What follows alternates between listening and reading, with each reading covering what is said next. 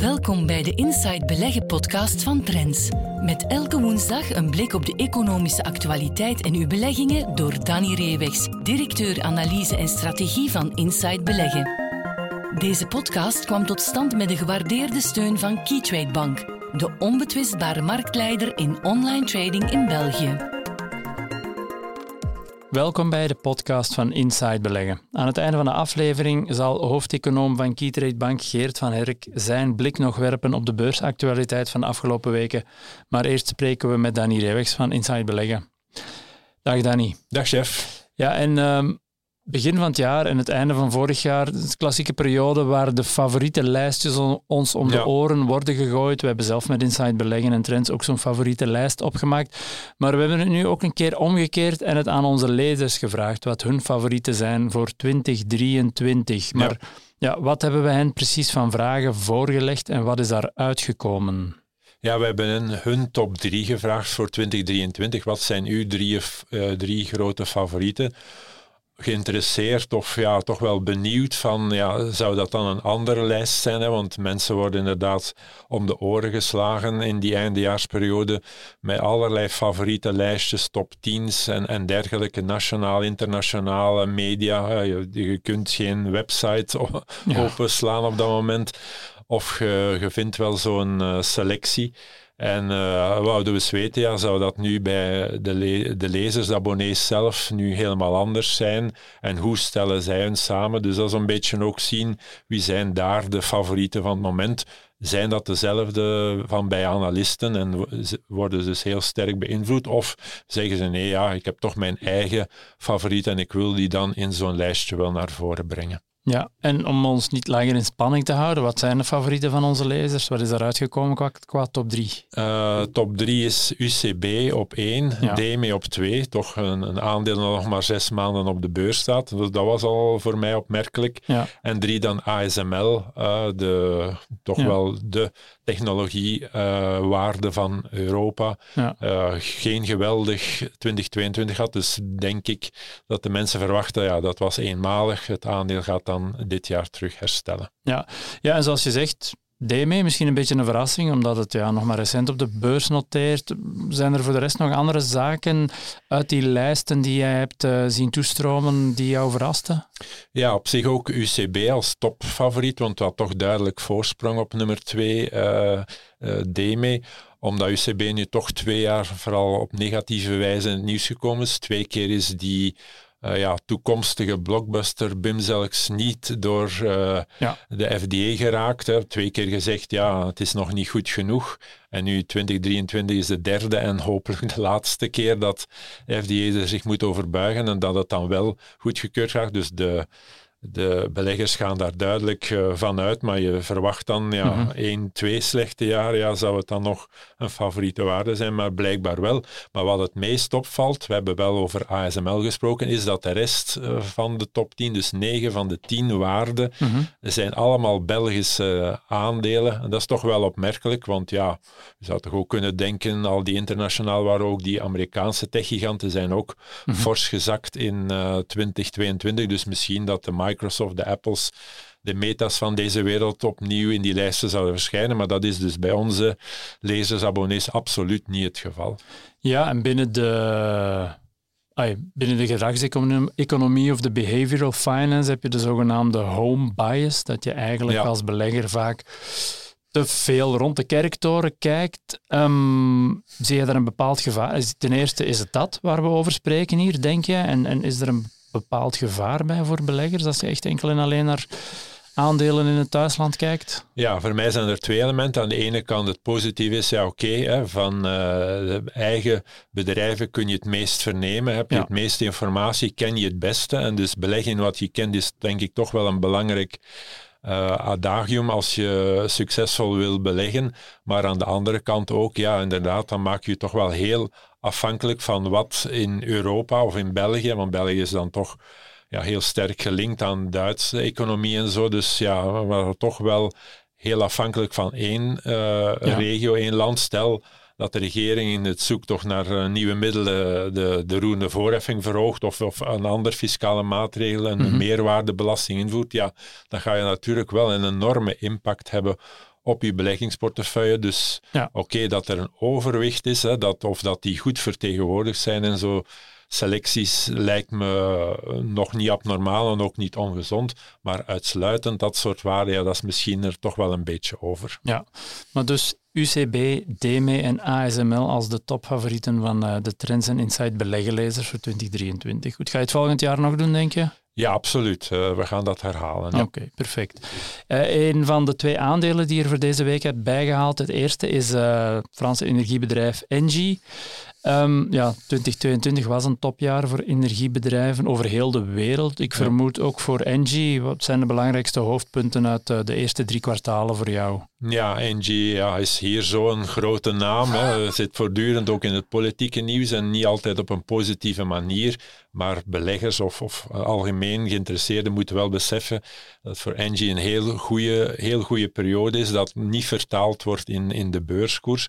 Maar inderdaad, in die eerste negen maanden is de bedrijfswinst met 79% gestegen. 79%. Dus dat is in lijn met wat andere energiebedrijven hebben kunnen presteren. 7,2 miljard euro is die bedrijfswinst op, op negen maanden tijd. Dus het gaat hier echt wel om een gigantische winst. En daar zijn twee elementen. De kerncentrales, waar er zoveel om te doen is. ja. daar zie je extra bedrijfswinst op, meer dan een half miljard, 583 miljoen om exact te zijn. Maar wat nog meer, veel meer een driver geweest is in die eerste negen maanden, zijn die aardgascontracten die, die afgesloten werden voordien. Maar de prijzen zijn zo spectaculair gestegen, we weten het allemaal. En daar is de winst van een goede 300 miljoen naar 2 miljard gegaan. Dus dat is maal zes in uh, één jaar tijd. Dus dat is natuurlijk exceptioneel. Maar ja, het zit wel in de winstcijfers van Engie voor 2022.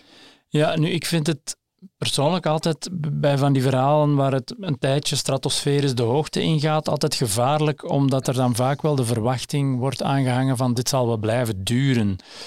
Hm. Ja, de vraag is, zijn die winsten vol te houden de komende jaren volgens jou? Waar hangt het allemaal van af en welke elementen of welke risico's zijn er eventueel om, om die weer terug te doen dalen? Hoe kijk jij daar tegenaan? Ja, ten, ten eerste, eh, ja, uiteraard zitten er exceptionele elementen in, uitzonderlijke zaken, maar uh, voor een stuk is het toch nog uh, ook wel structureel. Hè. Zal de winst in principe in 2023 toch nog hoger liggen dan 2021, ja. wat de markt denk ik op dit moment nog altijd niet van uitgaat. Natuurlijk, men spreekt daarover, over winstbelastingen en dergelijke, en daar houdt Engie ook wel rekening mee, 7 à 900 miljoen voor 22 en 1,2 à 1,5 miljard voor 23. Mm uh, dan zijn er nog die facturen hè, die nu onderhandeld moet worden voor de provisies voor de ontmanteling van de centrales en dergelijke, die maximumfactuur, maar ook daar zal Engie in principe zekerheid uh, verwerven. Ja. Dus in die zin, uh, het is ook nu niet zo, uh, nu de prijzen terugzakken van gas en dergelijke, dat die winst terug gaat imploderen. Dat is het ook niet. Nee. en dat is denk ik wat de markt tot nu toe wel onderschat. Er zijn toch wel een aantal basiselementen, een aantal structurele elementen die verklaren waarom Engie toch wel een vrij stabiel uh, uitzicht heeft op een vrij stabiele winstontwikkeling de komende jaren. Ja, want uh, de koers of de winsten moeten niet imploderen, maar stelt dat we gaan naar een normalisering van die winsten. Hoe staat het dan qua waardering momenteel met? En, en kunnen we het min of meer interessant noemen aan deze waarderingen dan? Ja, ten opzichte van die superieure uh, winst 2022 mogen we rekening houden dat dat de komende jaren een derde terug zal afgaan. Ja. Maar oké, op dit moment sta je zes keer de winst van 2022. Dat is natuurlijk ja, een piek ja. Uh, in principe, tenzij er heel rare dingen gaan gebeuren nog in 23, wat niet uitgesloten is. Maar bon, ja. laten we uitgaan van een normale situatie, dan gaan we richting acht keer de winst. ja, voor dat soort bedrijven, dat toch ook een, een, een behoorlijk dividend uitkeert, lijkt me dat toch nog altijd niet overdreven. Maar ja, het, het is zeker in België, Frankrijk op dit moment ja, een heel beladen bedrijf, heel beladen aandeel, heel veel heen en weer. Uh, het wordt niet altijd sympathiek uh, voorgesteld uh, door een aantal partijen. Dus in die zin, ja, dat lijkt me toch wel mee te spelen in de waardering van het bedrijf op dit moment. Ja, Dus Engie voorlopig bedrijf, economisch nog wel interessant, maar politiek misschien een aantal uh, risicohoekjes eraan verbonden.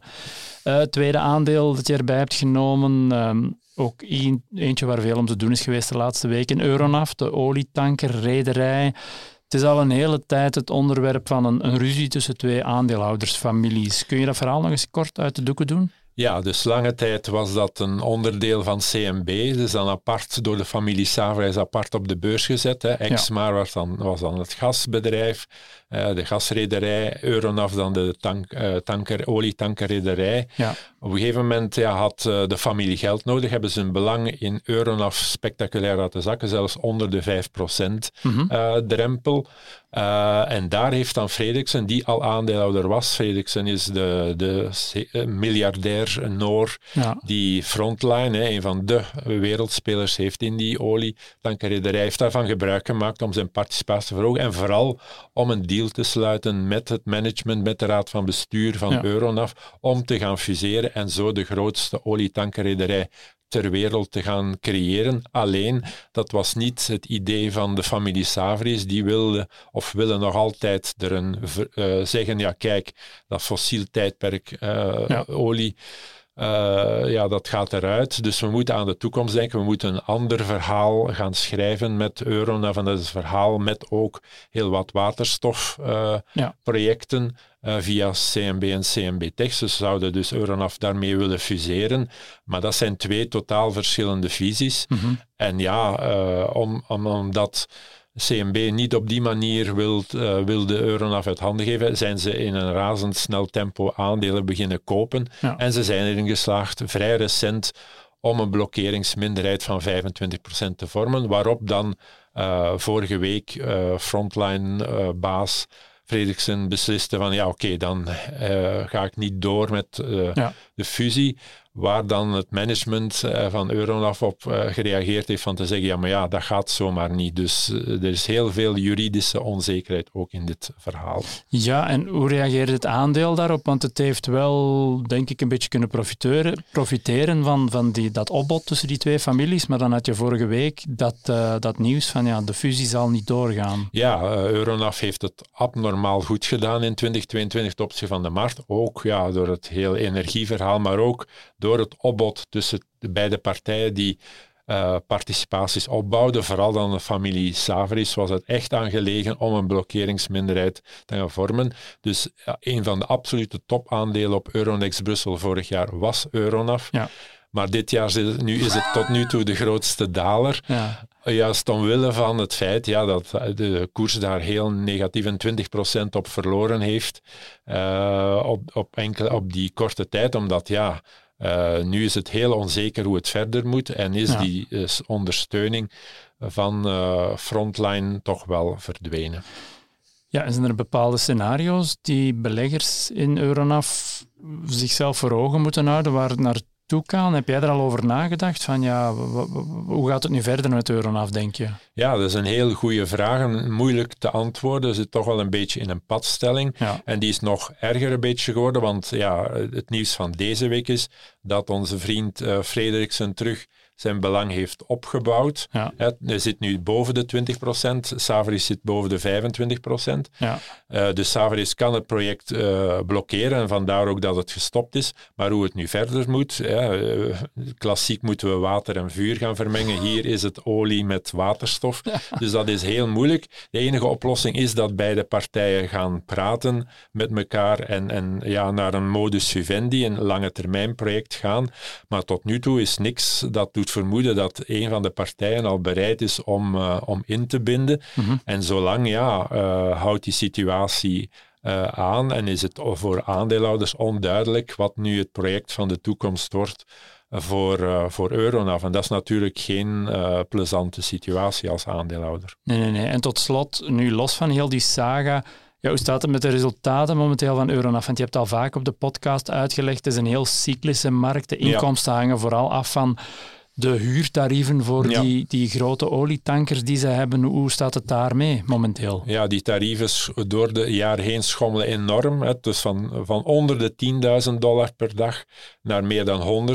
Dus dat is echt altijd factor 10, omdat er altijd onevenwicht is en dat het jaren kost om een, tanker, een olietanker te laten bouwen. Hè. Dus beslissingen moeten altijd jaren op voorhand genomen worden zonder een goede inschatting te kunnen maken van, eh, van die markt. En de voorbije jaren was het uh, kommer en kwel, waren de tarieven heel laag en leed Euronaf verliezen, mhm. om dan in sommige jaren fantastische winst te boeken. En dat is nu het enige positieve nieuws dat we kunnen geven aan de Euronaf aandeelhouder. Dat is dat het keerpunt lijkt genomen, hè, dat de komende jaren er terug beter uitzien qua tarieven, gemiddeld gezien. Natuurlijk, nu met de recessie zitten we even terug in een dip, maar de trend uh, lijkt een gunstige keer. Euronaf heeft in het derde kwartaal terug winst kunnen maken.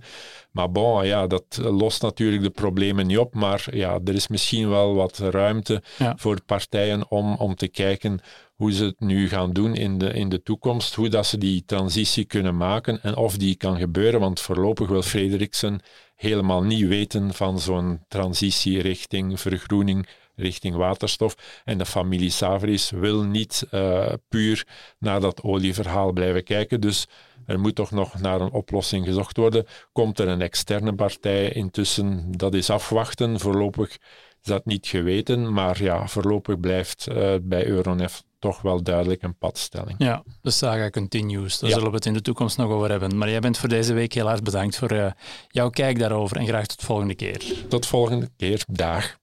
We luisteren nu naar Geert van Herk, Chief Economist van Keytrade Bank, met zijn analyse op een aspect van de economische actualiteit.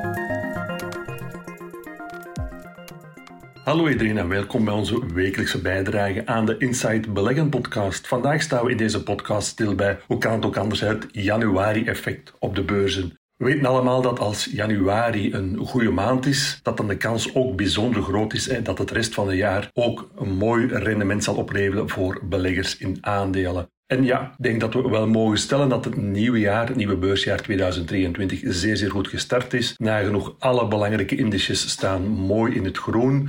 Europa doet het eigenlijk bijzonder eh, goed eh, bij de start van 2023. De gemiddelde Europese beurs staat toch al zo'n 5, 6, 7 procent hoger. Dus het is een goede start van het nieuwe beursjaar. En ja, dat staat natuurlijk ook in schril contrast met wat we vorig jaar meemaakten. In 2022 bijvoorbeeld gingen de beurzen echt wel goed van start. In het begin van januari bereikten we zelfs voor de Amerikaanse S&P 500-index, dus de globale barometer voor uh, de wereldwijde uh, beurzen. Ja, die bereikte toen nog een nieuwe historische top. Maar sinds dan ging het toch ja, snel bergafwaarts met de S&P 500 en bijgevolg ook voor de rest van de wereld. Dus wat er in januari gebeurt, heeft toch altijd wel belangrijke implicaties voor de rest van het jaar. En er zijn zo een aantal, toch een drietal belangrijke, ja, laten we zeggen, seizoenspatronen uh, die men herkent uh, en waar ik wat over wil vertellen in deze podcast. Het eerste effect is wat men in de Verenigde Staten de Santa Claus rally noemt, zeg maar de kerstrally. En ja, die vindt meestal plaats de laatste vijf handelsdagen van het jaar en de twee eerste handelsdagen van het nieuwjaar. Goed, wat heeft die Santa Claus Rally deze keer opgeleverd in de Verenigde Staten? Ja, een gemiddeld rendement van plus 0,8%. Dus een positief rendement. Dat is al een eerste aanduiding. Ja, een positieve Santa Claus Rally betekent of belooft meestal ook veel goeds voor de rest van het jaar. Een tweede belangrijke uh, seizoensindicator is wat men dan noemt de eerste vijf handelsdagen van uh, de Amerikaanse beurs. Dus de eerste vijf dagen van het jaar zijn die uh, positief. Ja, dan is er ook de kans opnieuw vrij groot dat de rest van het jaar goed wordt. Nu ja, ik heb al gezegd bij de inleiding en de start van het nieuwe beursjaar was eigenlijk vrij goed te noemen. Dus de eerste vijf handelsdagen die waren opnieuw positief in de Verenigde Staten. En ja, het blijkt ook meestal wanneer als die vijf eerste handelsdagen hoger gaan voor de S&P 500, dat dan de kans dat de rest van het jaar positief rendement geeft toch vrij hoog is. De kans is dan 81% en gemiddeld genomen zou dan de S&P 500 14% stijgen. Goed, 80% kans, dus dat is een mooi statistisch uh, gegeven. Hè. Dus dat is al een tweede bijkomende uh, factor. Dus na een positieve Santa Claus rally hebben we ook gezien dat de eerste vijf handelsdagen van januari positief zijn. Dus er zijn al twee van de drie belangrijke voorwaarden vervuld. Die derde belangrijke voorwaarde is natuurlijk de ganse maand januari. Voilà, we zijn nu, ja, denk ik, nog een goede twee weken tot we aan het eind komen van uh, januari. Maar ik denk toch dat we mogen stellen dat de kans ja, dat uh, januari nog negatief gaat eindigen, dat die kans toch afnemen. Maar ja, we moeten natuurlijk altijd een beetje voorzichtig blijven. Maar opnieuw, het ziet er toch eigenlijk wel vrij goed uit voor de maand januari, voor de wereldwijde beurzen. En ja, ik zag een uh, artikel passeren op Twitter van een van mijn uh, favoriete analisten, een Amerikaanse analist. En die had daar ook een artikel over geschreven. En ik wil toch zeker de conclusies van dat artikel meegeven. Want wat valt eigenlijk op? Ja, ik heb hier nu drie patronen meegegeven. De Santa Claus Rally, de eerste vijf handelsdagen.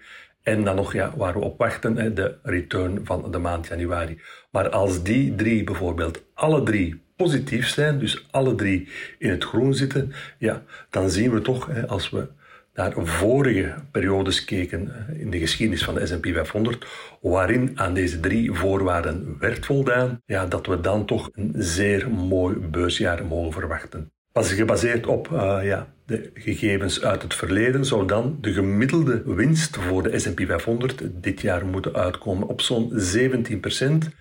En de kans dat S&P 500 hoger eindigt is zelfs 90%. Dus opnieuw, dat is een zeer sterke statistiek. Dus ja, wat moeten we nu nog doen? Ja, een beetje afwachten dus wat uh, januari gaat brengen. Maar opnieuw, we vallen een beetje in herhaling, maar het ziet er toch allemaal al vrij goed uit voor beleggers in 2023. Goed, en misschien nog één bijkomende statistiek meegeven. Als aan die drie voorwaarden uh, werd voldaan, dus positieve Santa Claus Rally, een positief rendement voor de eerste vijf handelsdagen en een positief rendement voor de ganse maand januari. Als we dan nog eens gaan kijken in het verleden, ja, als het voorgaande beursjaar negatief was, wat is dan de gemiddelde return? Want we weten, 2022 is nagenoeg voor elke belangrijke beurs negatief geëindigd. Dus als we dat er nog aan toevoegen, dan hebben we zo'n zo, zo tiental gevallen in het verleden gehad. Maar dan zien we toch dat de kans op een positief rendement groter wordt. We gaan dan van 17% naar bijna 27%. Dus opnieuw, het ziet er toch dit jaar uh, vrij goed uit voor de beleggers in aandelen. Dus opnieuw, de boodschap van deze podcast is: wat er in januari gebeurt, heeft toch een belangrijke impact op uh, de rest van het jaar.